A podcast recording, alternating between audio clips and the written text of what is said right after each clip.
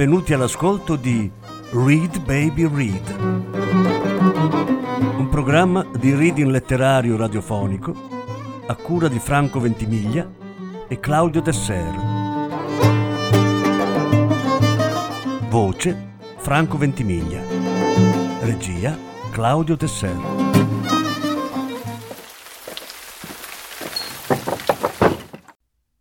Banana Yoshimoto le sorelle d'Onguri. Quarta parte.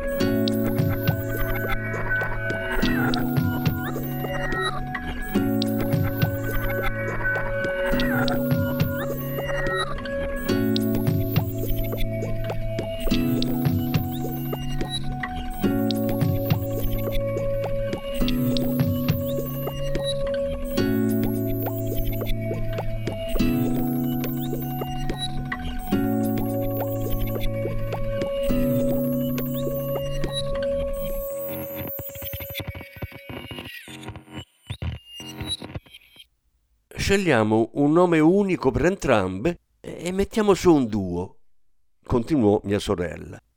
Come Fujiko Fujio. Io voglio fare Fujimoto. Ma che? Sono io Fujimoto. Il contrario è impensabile, perché a me i personaggi di Abiko, come per esempio Moguro Fuzuko e Mataro, non dicono nulla. Beh, però Carletto non è male, è uno a posto. Tu comunque giochi a golf e per questo non puoi che essere Abiko. Mia sorella non rispose. Mi voltai a guardarla e, e vidi che guardava il soffitto. Forse hai ragione, disse. Chissà cos'era stato a convincerla.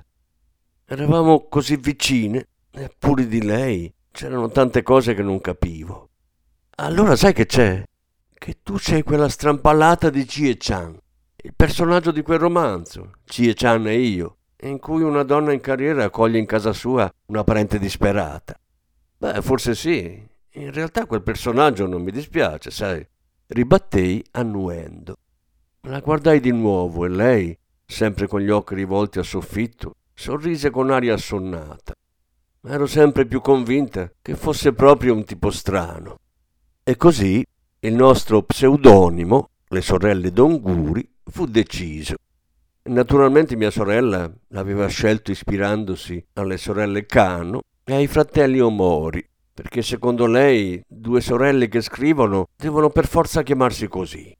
Comunque, per fortuna, né le une né gli altri ci hanno mai accusato di plagio, né ci sono arrivati inviti per uscire a quattro, quindi ci siamo tranquillizzate.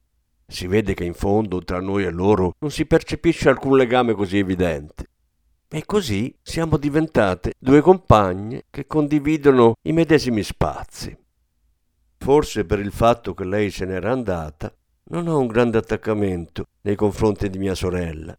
I nostri caratteri sono diametralmente opposti. Quindi, più che una sorella, forse la considero un'amica d'infanzia, con cui condivido ricordi impossibili da rivivere con altri. Care sorelle d'Onguri, avendo una persona malata in casa, non posso mai fare viaggi con la mia famiglia, il che mi rende molto triste. Non posso muovermi liberamente e questo mi fa soffrire, mi infastidisce. Mimi. Buongiorno, Mimi. Quando nostro nonno era vivo, noi due non potevamo mai viaggiare insieme.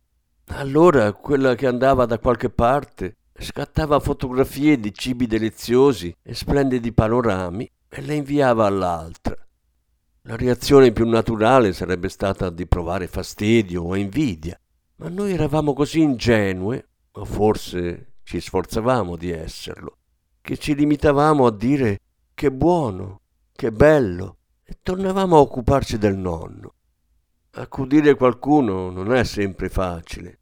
Inoltre il nonno era un essere umano come tutti e a volte capitava che ci dicesse cose spiacevoli. Però è stato bello averlo accanto. Le sorelle d'Onguri questo era un esempio delle mail che ricevevamo e delle nostre risposte. Il più delle volte si trattava di scambi piuttosto semplici, tranquilli. Alcuni giorni ci arrivavano anche cento mail. Quando andava bene si aggiravano intorno alle venti. C'era chi in un giorno ce ne mandava diverse, ma noi rispondevamo soltanto a una. La semplicità delle nostre risposte faceva sì che la persona dall'altra parte replicasse con la stessa serenità, il nostro compito era intrattenere con loro quelle conversazioni minime che nella vita di ogni giorno non riuscivano ad avere con nessuno. Non dovevamo né scoraggiarli né provocarli. Tutti vogliono parlare di cose poco importanti, ma c'è chi è solo e non può farlo, chi ha troppi impegni e non riesce a trascorrere con la famiglia il tempo che vorrebbe, e chi è stanco di fare solo discorsi seri. Le persone non si rendono davvero conto di quanto sia importante parlare del più e del meno. Leggendo quella mail mi venne in mente un episodio che raccontai a mia sorella. Stavo lavando il viso e le gambe al nonno quando mi arrivò una sua mail dal luogo in cui stava trascorrendo le vacanze. Aveva fatto un pupazzo di neve con il suo ragazzo. Che bello, uffa e in un attimo fu come se la neve si fosse messa a cadere dentro di me. Le sensazioni di mia sorella erano arrivate fino a me. Lei mi aveva inviato quella fotografia perché desiderava sinceramente condividere con me quel momento di bellezza. Se avesse voluto farmi ingelosire, le cose non sarebbero andate così. Quando glielo raccontai, mia sorella fece un sorrisetto divertito e si mise a scrivere la risposta. Le sue mail sono sempre delicate, un po' malinconiche e il più possibile brevi. Scrive cose semplici e sempre in buona fede. Da quando ci siamo inventate le sorelle d'Onguri, anche le nostre conversazioni sono diventate una parte della forma di vita che porta quel nome. Una forma di vita che non corrisponde né a me né a lei. Ecco perché quando gli amici mi chiedevano Don Chan, Don Chan, ma non è che siete voi le sorelle d'Onguri? Io negavo e aggiungevo che se fossimo state noi non avremmo mai scelto uno pseudonimo così cretino, anche se a volte non sembravano del tutto convinti. Annuivano come se volessero farmi contenta. Mi ero messo a lavorare in attesa che il mio Sanghietang cuocesse nella pentola a pressione. Così non mi accorsi che erano già le tre del mattino. Mia sorella non era ancora rientrata, ma mi sentivo tranquilla. Quella notte la stanza era invasa dal profumo del brodo di pollo e del ginseng. Le finestre erano appannate e le luci oltre il vetro erano bagliori fiochi, bordati dai colori dell'iride. Ero felice come non mai. Da quando vivevo in quella casa mi ero domandata spesso se avessi diritto a una simile felicità e adesso che avevamo accompagnato il nonno verso una fine serena non avevo neanche più la sensazione di essere un ospite. Ero ancora più a mio agio. Era come se avessi portato a termine un compito. Ero viva, avevo un tetto sulla testa, una casa calda in cui non vivevo sola e la stanza era impregnata del profumo del piatto delizioso che avevo appena finito di preparare. Ero contenta, e quanto poco ci voleva esserlo. Non desideravo niente di particolare, mi bastava sapere di poter provare una sensazione come quella. Ero immersa in quei pensieri e mangiavo il mio samgyetang quando sentii qualcuno armeggiare con la maniglia del portone e vidi entrare mia sorella ubriaca. Talmente ubriaca da non riuscire neanche a sfilarsi gli stivali senza inciampare. Blea, ma cosa mangi? Il samgyetang? Perché Blea? Perché l'ho mangiato proprio stasera insieme al mio ragazzo la mamma è coreana. Nord o sud? Che c'entra la Corea del Nord? È coreana, di Seoul. È da lì che viene la sua famiglia. Parlava a voce un po' alta, ma con un tono dolce. Sei proprio cotta, pensai. Prevedibile come un gattino. Era leggermente rossa, come una donna tra le braccia del proprio uomo. Un incarnato sano. Non sembrava stanca e la sua pelle era liscia e morbida, come pasta lievitata. Una che sta così non può certo interrompere la relazione che sta vivendo. È incredibile come l'amore possa modificare di punto in bianco il fisico, il volto, persino l'andatura di una persona. Mia sorella non era esattamente il tipo di ragazza che piace agli uomini. Aveva gli occhi più stretti dei miei, era muscolosa, di carnagione scura, con un fisico asciutto da sportiva pur essendo sorelle, non ci somigliavamo affatto, perché io invece avevo la carnagione chiara ed ero paffutella e dai modi impacciati. Il viso grazioso, ma di un grazioso che faceva pensare a una bambina. Io non mi innamoravo quasi mai, mia sorella in continuazione. Non ho incontrato molti dei suoi ragazzi, ma in genere hanno visi squadrati e poco espressivi, un bel fisico imponente ma allo stesso tempo un che di delicato. Mi piace così tanto che a un certo punto non riuscivo più a spiccicare parola, disse mia sorella. Dici sempre così o sbaglio? Per adesso va ancora bene, ma una volta che avrai superato i 35 anni dovrai smetterla con questa vita. I ragazzi cominceranno a non guardarti più e allora saranno guai. Di mail che raccontano storie di questo genere ce ne arrivano in continuazione. Mi sono venute a noia ormai.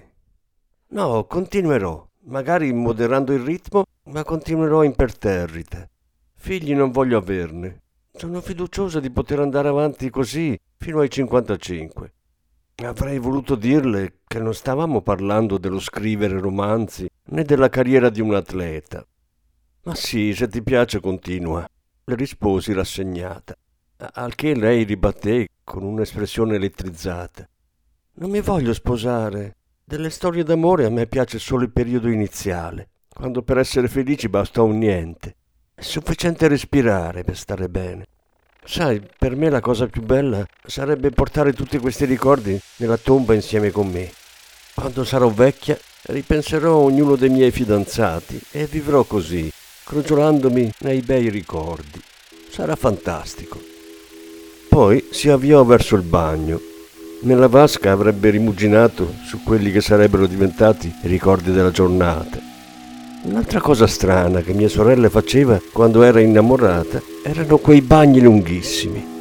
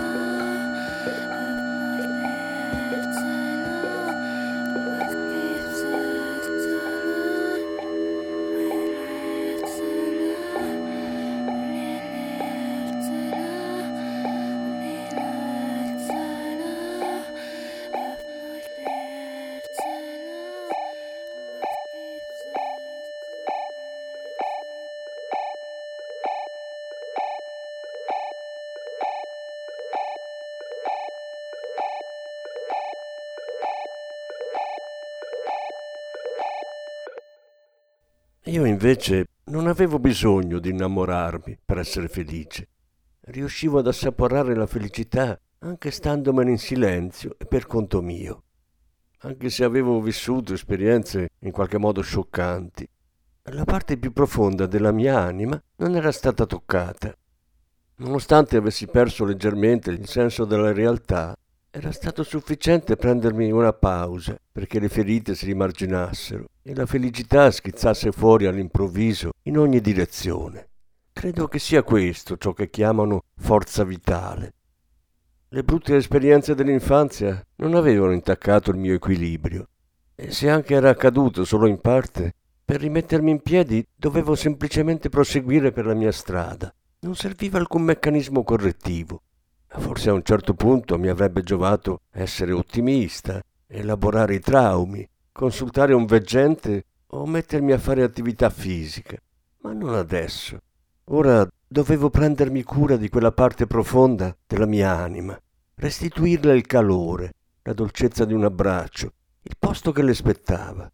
Ero la sola a sapere di cosa avessi bisogno. Non agivo con ostinazione, ma nella consapevolezza che quella era la cosa migliore per la mia anima. Rimettersi in piedi richiede calma e lentezza, come uno di quei fiori artificiali che si schiudono sott'acqua, o quelle piccole spugne che assumono forme diverse una volta bagnate, o un ruggito che si propaga in lontananza. La cosa più importante era riuscire a sentire che il tempo scorreva lentamente. Certo, avrei potuto seguire l'esempio di mia sorella, il lupo solitario che aveva reciso i legami con chi si era preso cura di lei e alla nostra casa aveva preferito una vita selvatica. O sarei potuta restare dalla zia e aiutarla con il lavoro nei campi. Naturalmente mi sarei anche potuta sposare con un medico o diventare un'infermiera professionista. Forse al mondo sarei stata più utile così che come una delle sorelle d'Onguri. Ma avevo preferito sentire qualche cosa, che fosse l'emozione dell'amore o il profumo della libertà. Aiutare mia sorella, che se la cavava bene, ma con le sue stranezze un po' mi impensieriva. Vivere in modo semplice, impegnarmi affinché la mia vita risplendesse della luce che i miei genitori mi avevano trasmesso così generosamente. Ero piena di entusiasmo all'idea di tutto ciò che sarebbe potuto accadere di lì a poco. La sola decisione che avessi preso era di portare avanti per qualche tempo il progetto delle sorelle d'Onguri. Era proprio quella sensazione di incertezza a piacermi di più. Aspettavo impaziente l'onda e mi chiedevo come l'avrei cavalcata. Eppure qualcosa mi impediva di uscire di casa. Mi chiedevo cosa fosse e non sapevo darmi una risposta. Forse perché avevo visto mia sorella in quello stato e mi ero addormentata fantasticando su questioni d'amore, quella notte feci un sogno stranamente realistico. Nel sogno stavo guardando colui che per primo aveva visto qualcosa di buono in me. Eravamo in una stanza piena di gente, come l'aula della scuola media, ma più grande, e lui gironzolava. Io lo guardavo fisso, ma per qualche ragione non riuscivo a rivolgergli la parola. Sentivo che mi scendevano le lacrime il suo profilo, la voce profonda, il suo inconfondibile modo di muoversi, così disinvolto.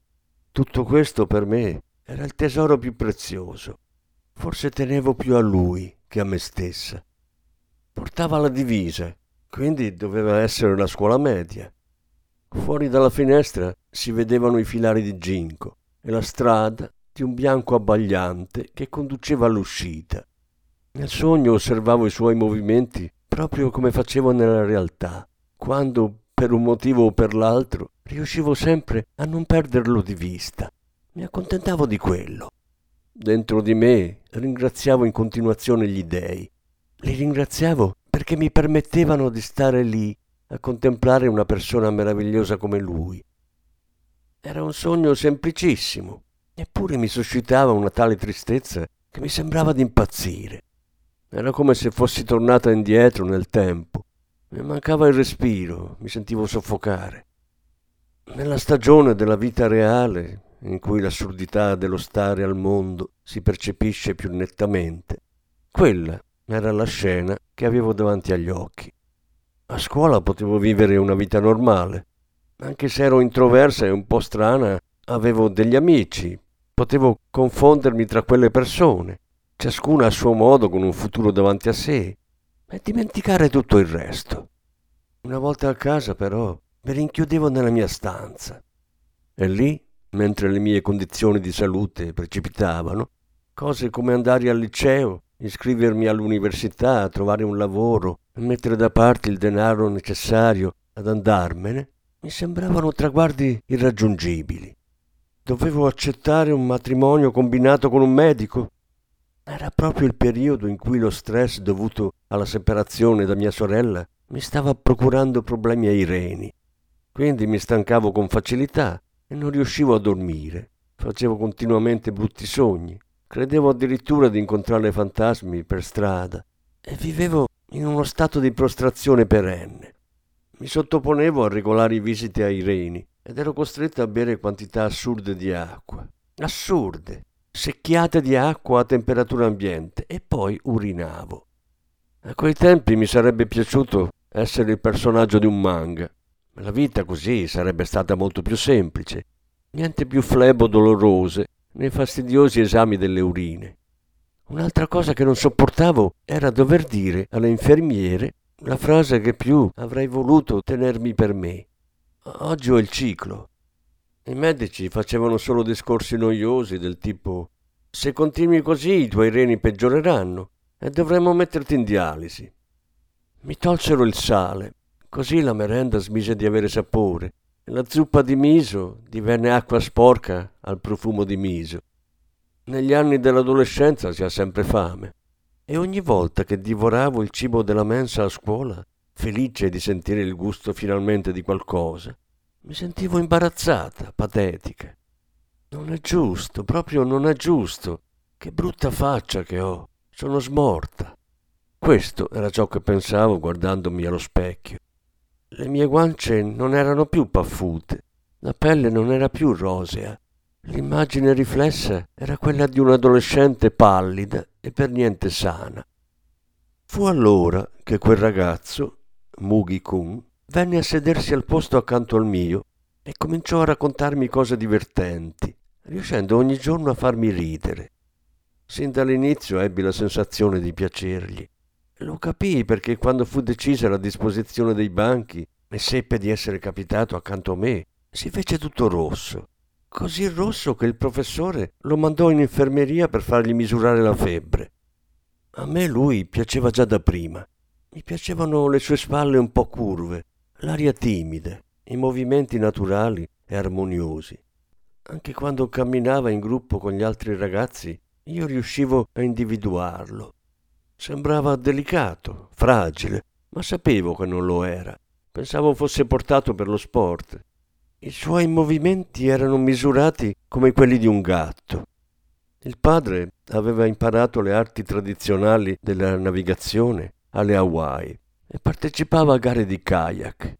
Aveva un negozio sulla costa dello Shonan e insegnava sport acquatici ai bambini del posto. Qualcuno mi aveva detto che anche Mugikun faceva surf e kayak, tutto l'opposto di me, ma mi piaceva un sacco, era diverso dagli altri, un ragazzo veramente in gamba.